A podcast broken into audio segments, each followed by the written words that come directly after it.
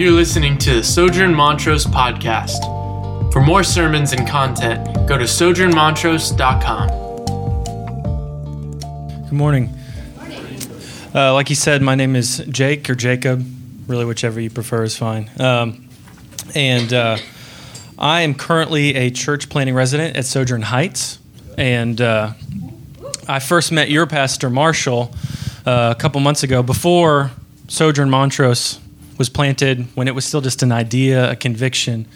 And it's been really cool to see how God has worked and how God has used him and has built this new work in uh, the Montrose neighborhood. Um, I didn't grow up on a farm, uh, but my grandpa did have a compost heap.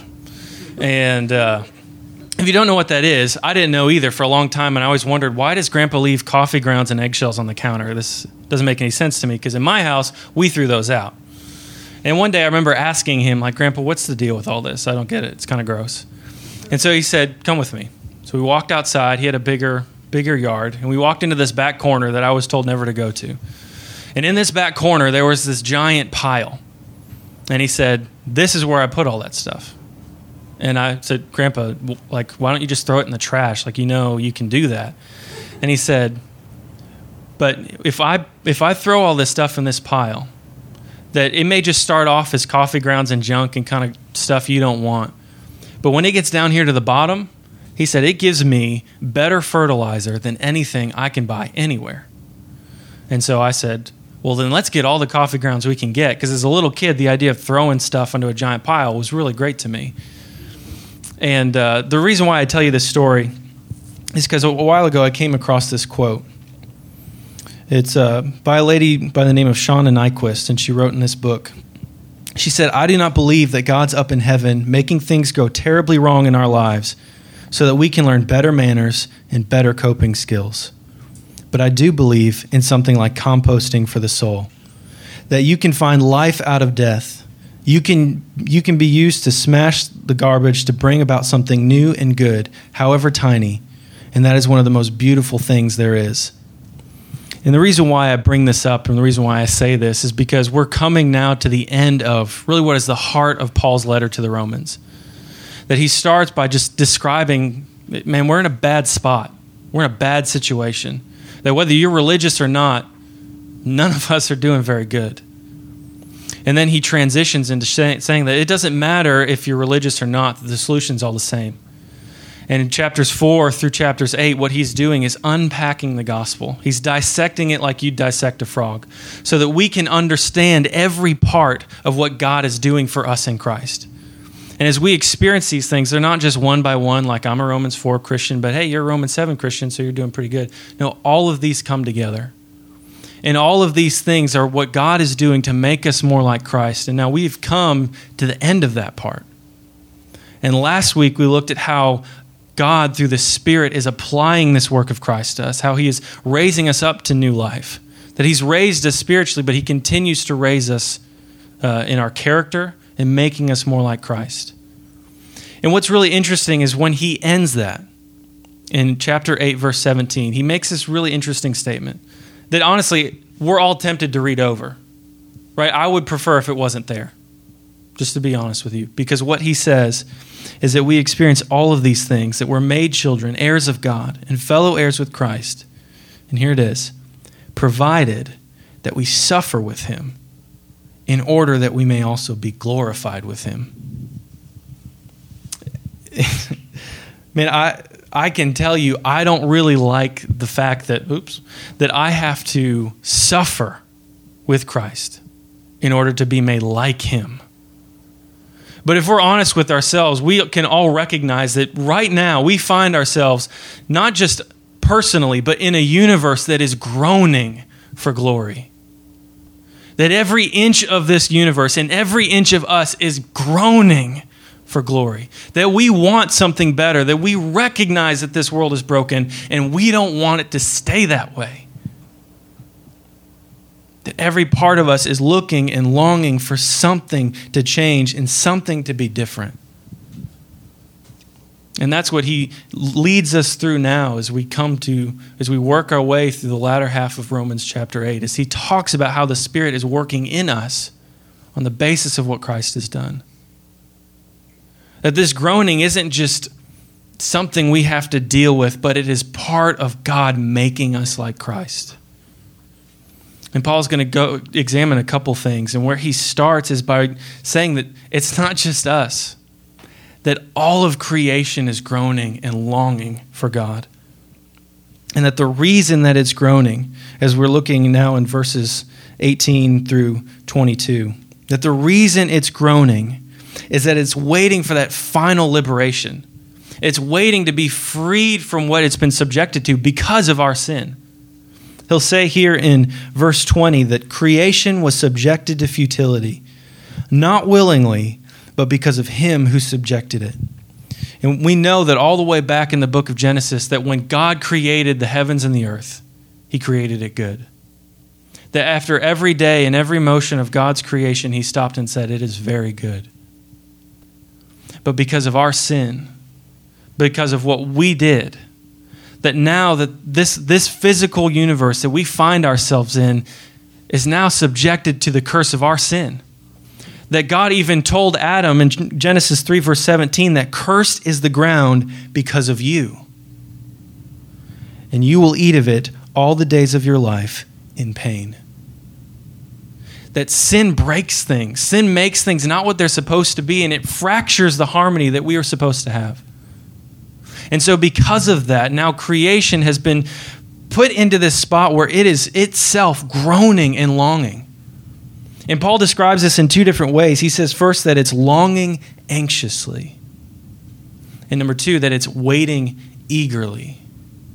And what he's trying to communicate, it's, it's as if creation were standing on its toes and straining its neck to get even just a glimpse of the glory that's to come that it's just leaning forward with everything it has because it wants so bad to see what God is going to do. And it wants so bad for that day to come. It wants so bad for the day of glory to come. And you know, and we see the brokenness all around us just last week. Just mudslides in Washington that sadly killed people.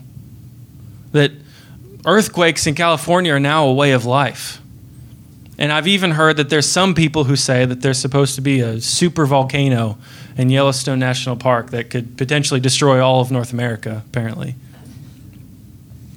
But we don't have to look very far to recognize that, man, creation is not, it's, it's not the way it should be. That everything around us is, is suffering from sin. And every bit of it is just groaning for glory groaning for that day. Paul describes all this as the pain of childbirth. He says that this is what creation groans and suffers. It's like a woman in labor. And uh, Whitney and I have a six month old son, and I can tell you, I've never loved anything in my life like our son Noah. Uh, but I can also tell you that neither one of us really enjoyed pregnancy all that much. And I can admit that I didn't really have to bear the brunt of it. Uh, but it wasn't, it wasn't any easier for me than for Whitney. And I remember the last couple months that anytime she would wake up in the middle of the night with even just a small cramp, I would freak out and be like, oh crap, today is, is now it? Thinking I'm going to have to find my way to the hospital at 2 in the morning. And I just wasn't uh, excited about that. I was constantly stressed, always wondering when is this moment going to come? What is it going to happen? And uh, when that day finally came, we still spent 17 hours in labor. It was a long process, and it was difficult. And, uh, you know, I, I didn't have to experience the labor. But the whole time I, am worried. I'm wondering, how's Whitney doing? Is she okay? Is there something I can do for her? How's Noah doing? Is he healthy? Is he strong? Is he going to get through this? Is there something wrong that we didn't know about? What's he going to be like? What's his personality? What's he going to look like? All of these questions constantly running through my mind and wanting to know what is he going to be like? And even despite all of that, all of that longing, all of that pain, as soon as he's here in an instant, man, it was so cool. It was so great that for all these months I had just been standing on my tiptoes, wanting to get a glimpse to peer into what will it be like when my son is here? What will it be like when I get to hold him? And just eagerly waiting for that. And now that he's here, I mean, yeah, there's some sleepless nights, there's blowout diapers, there's all that stuff.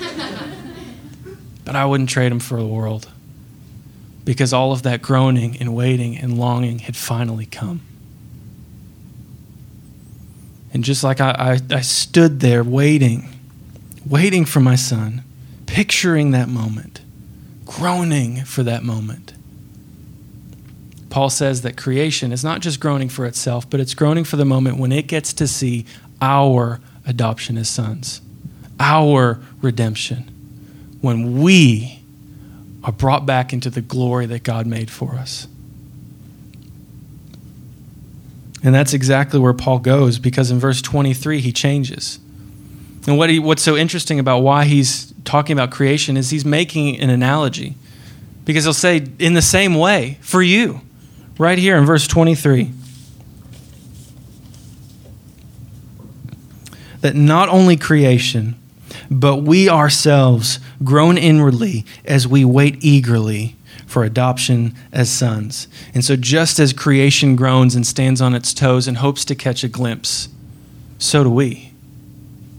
We groan that, that pit in our stomach that just knows there's, there's something coming from me, something beyond this life, and I'm waiting for it and I want it.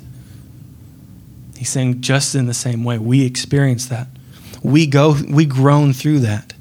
And it's interesting that so far Paul has connected these two words, groan and suffering, that he sees them together because he puts them in parallel to one another. And the reason why that's interesting is because when we look at the way the word groan is used in other places, it kind of starts to round out this idea and round out what all this groaning we're talking about, suffering. What, does exactly Paul have in mind here? In 2 Corinthians chapter 5, verse 2, Paul says that we groan because we desire to put on our heavenly dwelling. And just two verses later, he clarifies that when he says that we groan because we desire to see our mortality swallowed up. In James chapter 5 verse 9, he uses it in a different way. He uses it to say as a warning, don't don't grumble against each other. Don't complain against each other, and it's the exact same word. He's saying, don't, don't fight with one another, don't complain against one another. And in the Gospel of Mark, we see Jesus using it. That when in uh, chapter 7, verse 34, it describes how Jesus goes to Bethany to raise his friend Lazarus from the dead. And after everything, he stands in front of the tomb, and Mark says that he sighed and said, Be opened. And that word he sighed is this same word to groan, to grumble.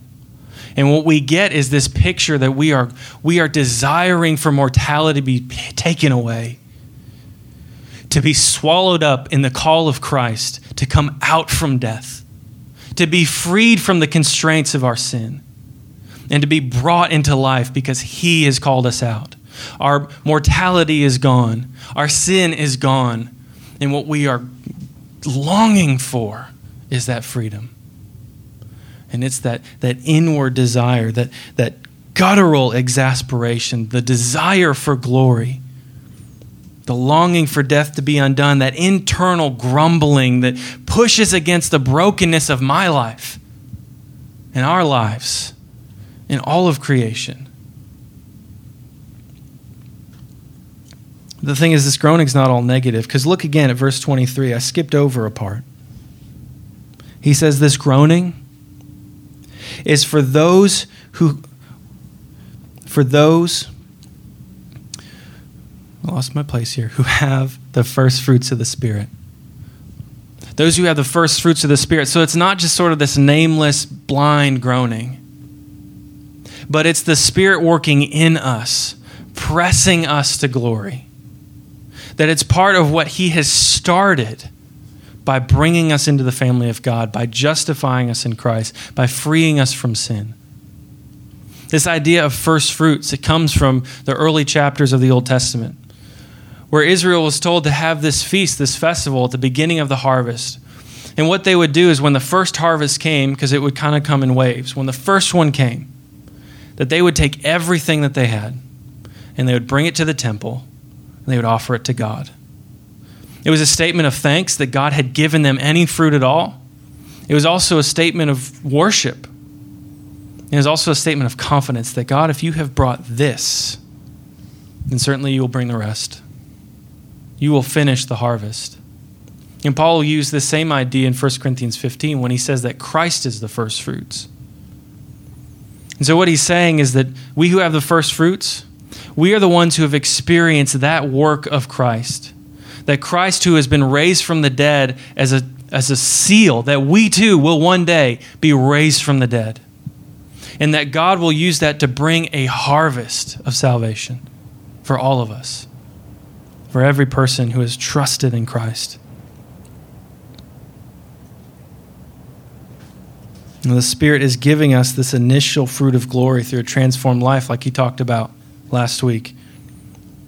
And all of this groaning, this is where he takes it. All of this groaning is meant to produce hope. See where Paul takes it?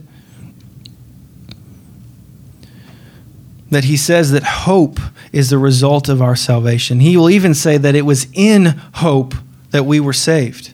That hope is this, it's not just this wishful thinking, pie in the sky fantasy that we think might could possibly turn out. But it's a confidence, it's an assurance that what God has done, He will do. What God has promised, He will bring about. And I think the reason that we struggle with this concept of hope is it's it's it's used in so many different ways. I mean, we've even seen it as a political slogan.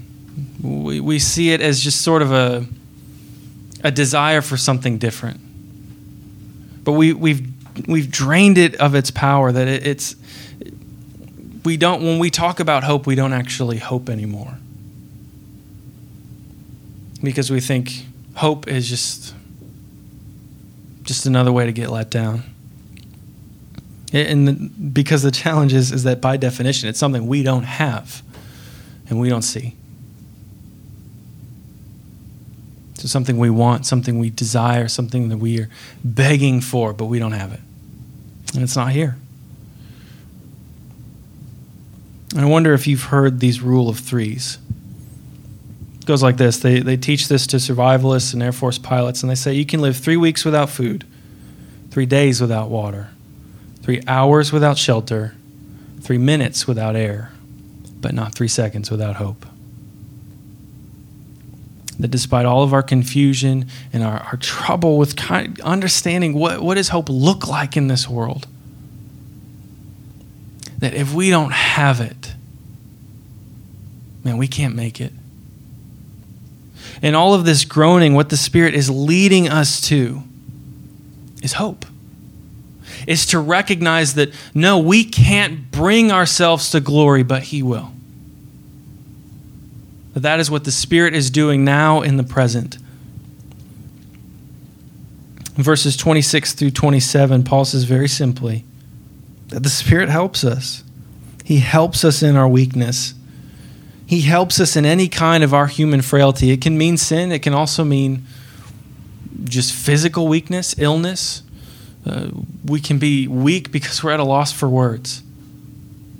And Paul says, in those moments when we're at a loss for words, that the Spirit intercedes for us, not with other words, but with groanings, longing, desire.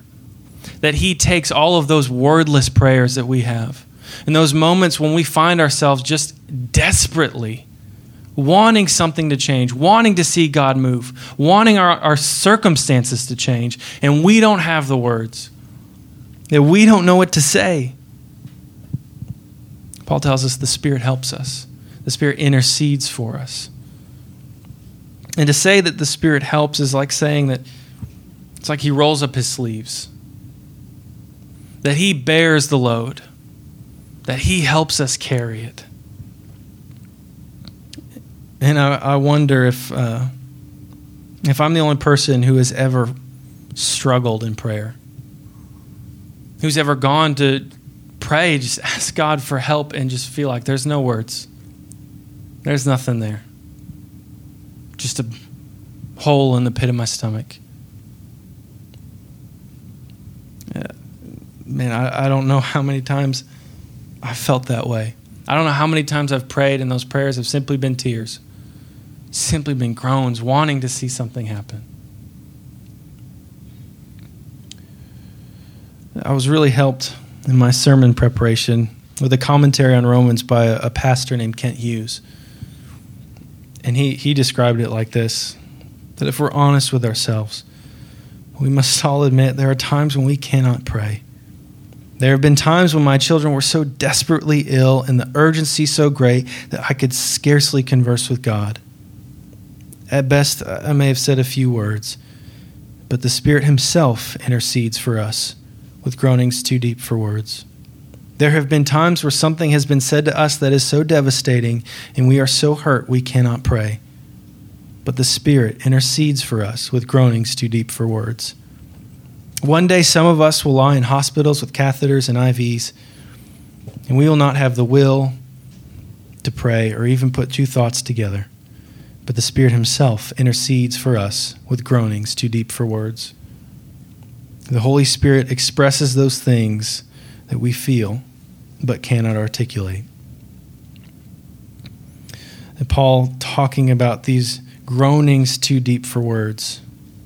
That it's not just the Spirit taking our thoughts to God, but it's this conversation from God to God. That the Spirit is the one who is interceding for us, but also Christ as well. Because just a few verses later, he says that Christ is the one who intercedes for us that we have both the Spirit and Christ pleading before God for us, taking all of this longing and ang- anxious desire and bringing it to God. And so when you worry that your prayers are just hitting the ceiling, or you think that, man, maybe I'm not praying the right thing, the Spirit takes those and brings them to God. And he says that he prays these things according to the will of God.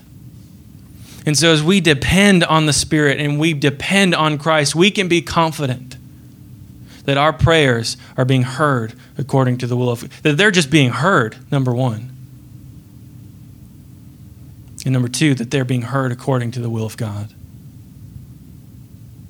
That as the Spirit works for us, He unites us to God in that way. And that if we have both Christ and the Spirit interceding for us, standing between us and God, then the ceiling can't get in the way of our prayers. The words we use can't stop God from hearing us. And in those moments when we're tempted to think that He doesn't, man, we can,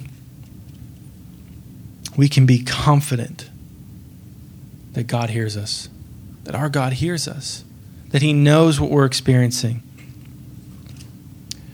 And, you know,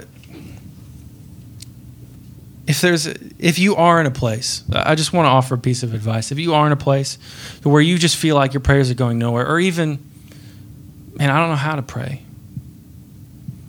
A good place to start is to just pray the psalms. You can take 150 there's 150 psalms you can break them up. And today today's the sixth. And so if you're just wanting to pray but not knowing how then go to psalm 6 and if that's speaking what you're feeling, then pray that to God. And if not, then go another 30. Go to 36, 66, 96. It's simple, there's nothing magic to it. But in God's kindness, He has given words to us from the Spirit that we can pray back to Him. And you would be amazed. You'd be amazed as you work through the Psalms and you pray them back to God. You will find some that you will say, Man, that is exactly what I'm feeling. That is exactly what I'm going through and didn't know how to put into words. And you can pray those back to God. And if you're in a place, man, where you feel just weak in prayer, you can start there. Start with the words God has given us. And that as you that as you pray, we, we pray that that we won't groan forever. That that day, that today that we groan, the day is coming when that will become glory because in, in groaning, and this is where it really comes all to a head, that in groaning, Paul shows us the hope that we have in God. And this is where it gets tricky, is because verse 28, we have all heard, we've all said. Man, that all things work together for good for those who love God. And it, it's so easy to say that, and it's become so familiar that honestly, sometimes it feels trite. That when people have said that to me in certain moments, I've said, okay, cool, great. That doesn't, that doesn't help me. Right? But you don't want to say that because it's like, it's the Bible. You can't, you can't say, oh, this isn't helping me. But when something becomes so familiar to us, we, we, can, we can drain it of that power. And it takes maybe having a fresh look at it. Because what it sounds like Paul's saying is that, man, while bad things happen, God brings it all back together in the end.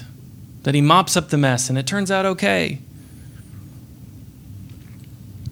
But what's interesting is that the force of this, this word, the, to work together, in verse 28, that, that it really means we can also translate this as God causes all things to work together.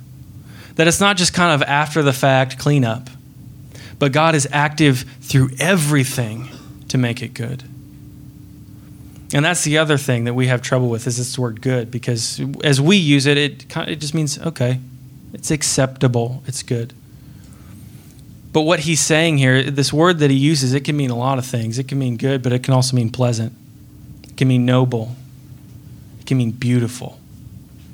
And so when he's saying that God brings everything to good, works everything for good, what he's saying is he causes everything to be beautiful. He causes every circumstance to be beautiful. And that he's not just mopping it up and so it's nice and clean and sparkly at the end and puts a bow on it. But even in the very middle, that God is working these things for good. And there's an interesting story in Numbers 23 and 24 where there's this pagan king that just hates Israel. And so he hires this prophet and says, I want you to go and curse Israel because I know when you say things, they happen. So he hires this guy and he journeys over to where Israel is. And God stops him on the way and he said, Look, man, you can curse all you want, but you can't curse who I've blessed. Go ahead and try. And four times this prophet sets out to curse Israel. And in the very middle of his curses, they turn into blessings. And this king is becoming furious because he's obviously not getting what he paid for, right? And he's like, "Why do you keep why do you keep doing this? I paid you to curse these people. Why is this so hard?" And the prophet just says to him, "Man, I can't I can't curse what God has blessed. And blessing doesn't always mean that everything's great and beautiful and perfect and works out just the way we want. Because good is not in the experience of it, but it's in God's purpose for it. That things become good as we see God's purposes being worked out. And for us, the purpose that God has for us, the purpose in letting us experience this groaning and this longing for glory, the purpose is to make us like Christ. Remember back at the beginning, Paul introduced this idea that, man, provided we suffer with Christ, he brings that back together that the purpose for suffering in this life of any kind is so that we would be made like Christ, who Isaiah calls a man of sorrows, acquainted with grief. And as Paul says in 2 Corinthians chapter 1 that as God comforts us, we are then able to comfort others in their affliction we are able to comfort others as God has comforted us, like Christ has done for us. And so, as we experience the trouble in this life, as we experience the pain and the confusion and the groaning, we understand that what is happening is God is making us like His Son. He's making us like Christ. As Paul says here, that He is working all things together for good for those whom He foreknew to be conformed to the image of his son. And here's the ultimate purpose that he might be the firstborn among many brothers. That everything God is doing is meant to make us like Christ, so that in that day of glory, we will stand like him, that we will be like him, and that we will be brothers like him. That everything we go through in this life is meant to push us closer to the likeness of Christ. And, uh, and I know that this is easy to accept when life is good and things are going well. Your job is great, your relationships are great, everything's great. But you will, you will realize faster than you ever thought possible that we, we believe in a prosperity theology when life goes to crap.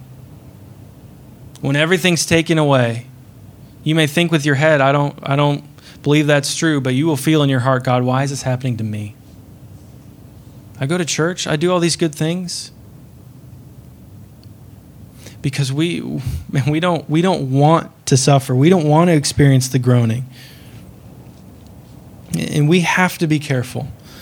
We have to be careful in these moments that we don't turn something beautiful and wonderful that God has given us and turn it into something trite. And so when someone in your parish is struggling or something terrible has happened, don't just throw out verses like this and expect it to just sort of wipe away all the pain and all the struggles. Like, okay, I'm good now. It doesn't hurt anymore because the, these promises don't dull the pain, they don't dull the groan, they don't dull the suffering. But they remind us, they give us hope in the midst of it. It's like a booster shot that when we are feeling empty and I'm running out of hope, it gives me that little bit of boost. Because I know if I look at myself, man, there's not a whole lot to hope in. But if I put my hope in God, I put my, my trust for strength in God, then He will help me. He will be my hope. He will be my confidence. He will be my strength.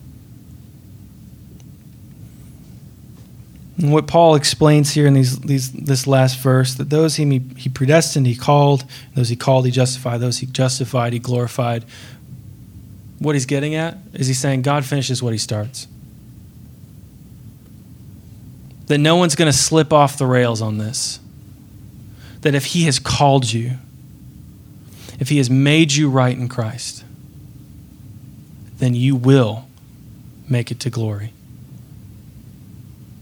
That as we sang, Lord, prone to wander, I, that one always gets me because I know it's more true than anything else. I'm prone to wander,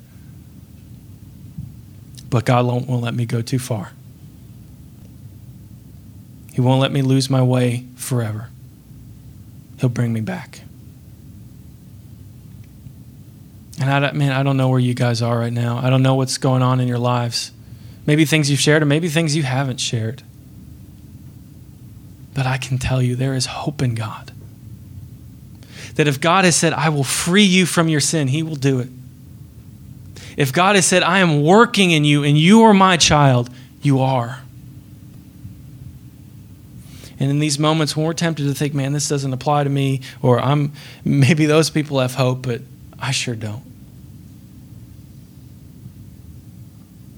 And we do what we've always done. We lean on the Spirit and we beg Him, please, fill me up where I'm lacking.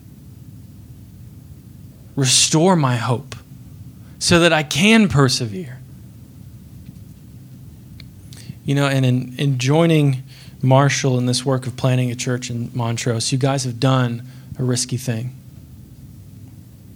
You guys have been bold to trust God and step out, to allow your parishes to multiply, to, to step out of the comfort of a more established church and to, to be a part of this work.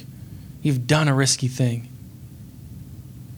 And there may be moments in your life, in this church's life, where you are tempted to think, man, let's just wrap it up, forget it, this is too hard. But as believers, as parishes, as a church, be committed to reminding each other to find your hope in God. To hope in God.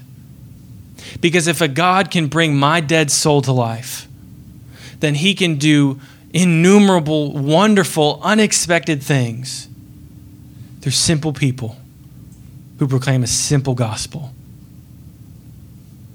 And God is already at work. He's already been working here. And I know that He has been working in each of us. I know He's working on me. And we can celebrate that. We can celebrate the man, it doesn't, it doesn't depend on me. It's not in my strength, but it's in the God who not only has called me and saved me and justified me, but the God who dwells within me and prays for me. That through and through, this is a work of God. And so what we experience now in the present, this groaning that it's it's the soul's compost. It's God taking all the junk of our life and turning it into something beautiful that brings life to others. So even though it might be hard, even though there might be challenges, that find your rest and your hope in Him. Remind each other of that. Be willing to embrace what God is doing in us. Because in the end, in the end, as Paul will tell us, man, it's all worth it. He starts out by saying, all suffering we experience in this life, it doesn't even compare. He's not brushing it away. Basically, he's saying, I've made a detailed, itemized list, and it's not even fair. We may not see it, we may not know it, but it's coming. That day we're longing for, that day, day we groan for, when it will finally be silenced and every tear wiped away. That we'll see God was faithful. Let's pray together.